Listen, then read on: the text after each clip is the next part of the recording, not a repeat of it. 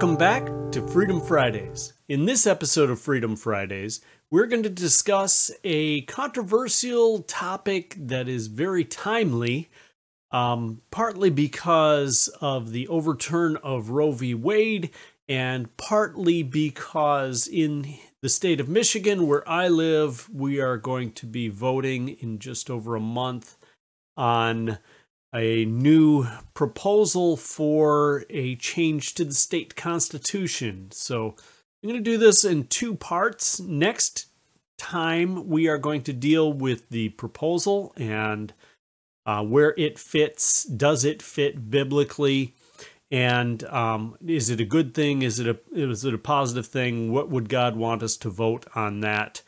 And um, and yes, I do believe God has an opinion on whether you should vote yes or no on that, uh, or on it, on most anything for that matter. And today we're going to take a look at the whole idea of abortion and the concept of abortion and look at a biblical perspective because, again, everything we look at, every um, position that we have on things politically, everything position we have on things morally should come from a biblical framework. God's word trumps all. Um, and I heard recently a news anchor say that they could not understand why um, why Christians were so much pushing this one issue of abortion and that they were were voting based on that uh, solely, which we're not. Um, but that he's and then he finished by saying that Jesus never said anything about abortion. Now, if you're talking about the word abortion, Yes, Jesus did not, to my knowledge, use the word abortion. However, that word may not have existed back then. It didn't, obviously didn't in uh, English language. And so just because he didn't use that word does not mean he didn't address the concept. In fact, he does. Just like uh, people have said, Jesus never said anything about homosexuality, or that Jesus never said anything about other marital issues, which are not true at all. Um, if we take a look in Matthew chapter 5, which is starts the th- Sermon on the Mount, which is Matthew chapters 5, 6, and 7 Jesus says in verse 21 You heard that the ancients were told, You shall not commit murder, reference to the Ten Commandments in Exodus chapter 20. And whoever commits murder shall be liable to the court. But I say to you that everyone who is angry with his brother shall be guilty before the court, and whoever says to his brother, You good for nothing, shall be guilty before the Supreme Court, and whoever says, You fool, shall be guilty enough to go into the fiery hell. So we see that Jesus takes and throws the letter of the law out the window for the favor of the spirit of the law, but is affirming the law in either way the law was very clear on the the subject of um, murder and that it extended to the preborn individual. That uh, if a, a man and another man were were fighting and they happened to strike a pregnant woman, that the consequences for the injuries to the preborn person, the preborn human being, were those those consequences were eye for an eye, tooth for a tooth, hand for a hand, foot for a foot, etc. Um, and so those consequences are the same thing as they would be for a post-born individual. And so that itself um, affirms that preborn individuals are just as important as postborn individuals. Here, Jesus is saying that he's expanding the view of murder to include hate and to include um, disdain, even uh, calling someone a fool in a derogatory sense. And uh, this this obviously applies to the situation. If if you if you are getting rid of a preborn human being just because they're preborn and that's the only reason you can get rid of them, then you're clearly not acting out of love, which is the second table of the the commandments in the law is to love your neighbor as yourself. Well, consider that preborn human as your neighbor. And that that's in context of scripture because when Jesus was asked, "Who is my neighbor?" Um, basically boiled down to anyone, even the people that you have the utmost disgust for, and that was Samaritans, and that's when he told the parable of the Good Samaritan. So we need to make sure that um, we understand Jesus properly. To say that he never talked about abortion is, although on a technicality he never said the word, he clearly talked about the actions um, of harming another individual. And that is really what's happening. Uh, you may say, well, it's the woman's body still. No, it's not. It has a separate DNA, it has a separate potential blood type. Um, it has its own organs that are developing. It's got its own systems that are developing. The only connection is through the pl- placenta um, and the umbilical cord, where it gets its nourishment and its protection from the wall of the womb. Um, that's it. It's its own individual, um, scientifically as well as biblically. Notice in that section we talked about, it, it doesn't say that the injuries only to the mother would be meted out onto the perpetrator, but the injuries to the preborn child as well. Um, we can we can look through all of Jesus's um, teachings and find that he does not condone anything anywhere near this heinous of you know sacrificing our children. So what is the scriptural teaching on human life?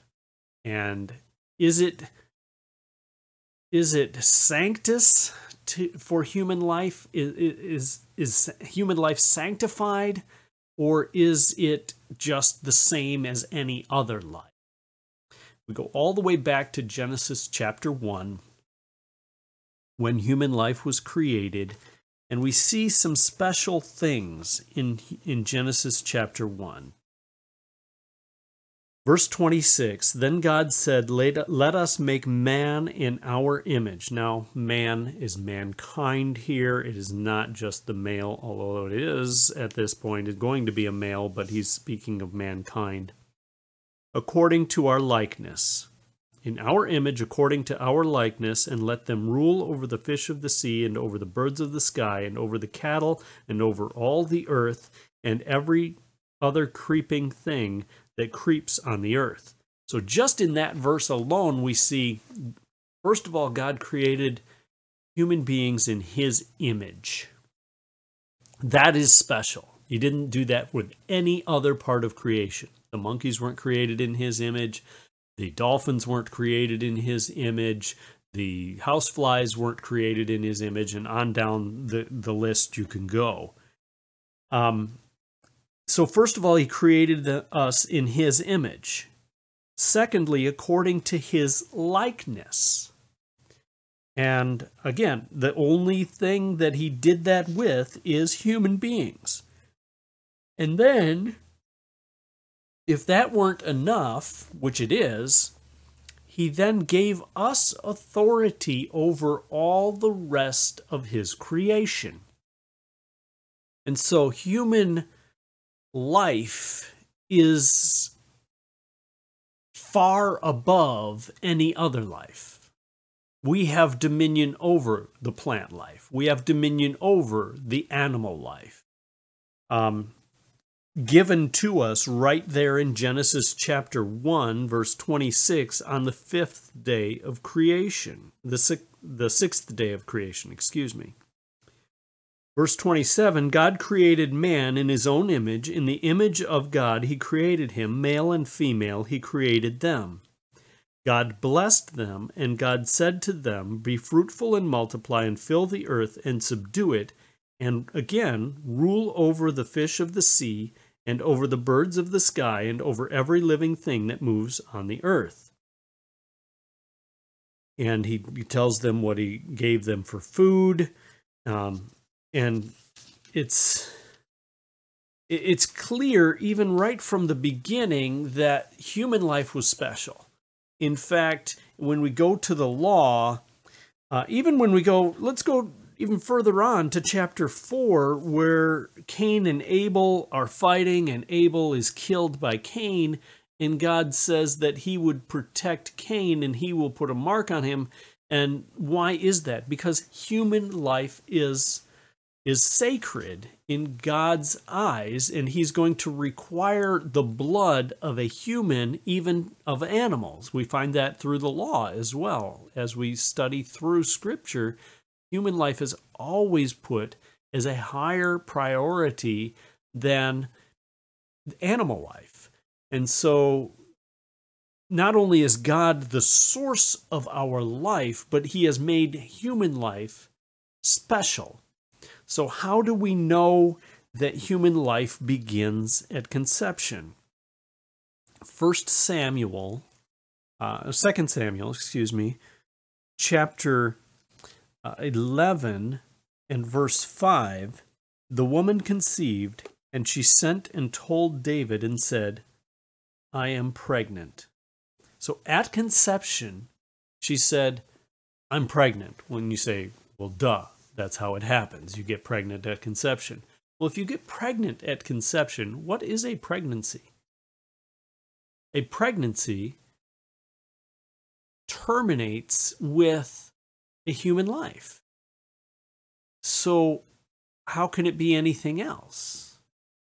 Where else would you say life begins? Where does the soul come? When does God create a life? at conception. That's where it all starts. That's where the DNA is completely uh, unique.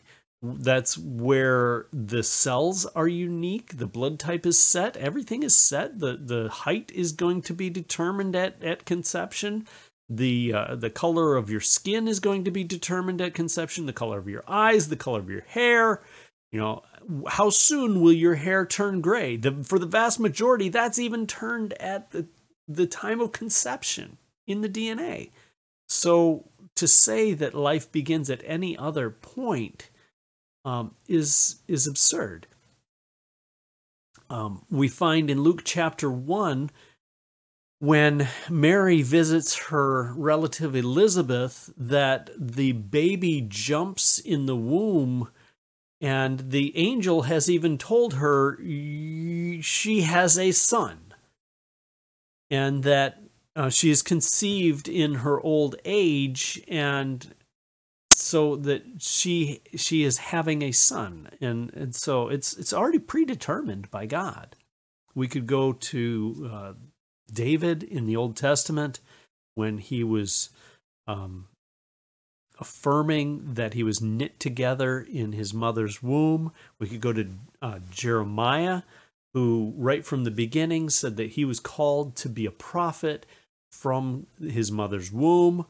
Um, so it's clear that life begins at conception. um, and that the unborn are human. They couldn't be anything else. They're they're not anything else. I mean, nothing else has our DNA. It, it just doesn't make any sense. Sure, we could go through scriptures, and, and there there are a number of them we could go through to to prove. Um, the ones in the Old Testament that I was talking about earlier about the, the damage to the baby is is very clearly obvious. Um, but what else would it be? I mean, you don't come from anything other than being a human. You come from two human parents. And the fertilization produces a human being. You don't have different stages of different animals. That doesn't even make sense. Um, so harming others is an abomination to God. Uh, Amos 1:13 Thus says the Lord for three transgressions of the Ammonites and for four I will not revoke the punishment because they have ripped open pregnant women in Gilead that they might enlarge their border. And so this is an abomination to God that they've ripped open pregnant women. That's the same idea. They're trying to kill the babies. Um, it, it's if well, straightforward. If it is a human life, which we've already determined, and if life begins at conception, then killing that human life out of anything other than self defense would be murder. And that is strictly forbidden. Um, Genesis 9 6 Whoever sheds the blood of man by man, his blood shall be shed, for God made man in his own image. Um, it's it's just absurd to think that the, the, the Bible would condone such a thing, and it doesn't. Um, and it doesn't matter. You know, some people say, "Well, what if the the the baby is going to be deformed, or what if the baby is going to be um, severely deformed?" I ask you the question: What does the clay have to say to the potter? Do you have a choice as to? Well, I only wanted healthy children. I only wanted children that have blue hair or blue eyes or green eyes or hazel eyes or, you know, really? Uh, now we're trying to play God. That's really what it is. And yes, there are verses we can go through, but really, what are we really going to try and play God and say, just because someone is going to have a defect that they're less important? God didn't say anybody was less important that is not an you know part of the image of God. If you have if you were made in God's image and all humankind is made in God's image, then you have that worth directly given to you by God. And it doesn't matter whether you speak well. It doesn't matter whether you think well. It doesn't matter whether, whether you walk well or whether you can do things like everyone else seemingly can do, and not everyone else can.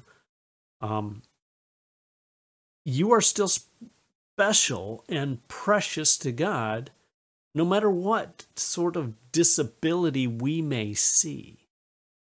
And that's just us trying to um, somehow create one person more important than the other when instead the scripture tells us we need to instead be looking at others more important than ourselves. Generally, mothers tend to do that with their children, but in this situation, they need to take the advice of the Apostle Paul and put others as more important than themselves um, and protect their children. We will see you next week, and let's talk about this proposal and uh, what does it really say. I have the actual text of the proposal, and we're going to go through it and see where it stands against scriptural principles. We'll see you next week. Thank you for tuning in to Freedom Fridays.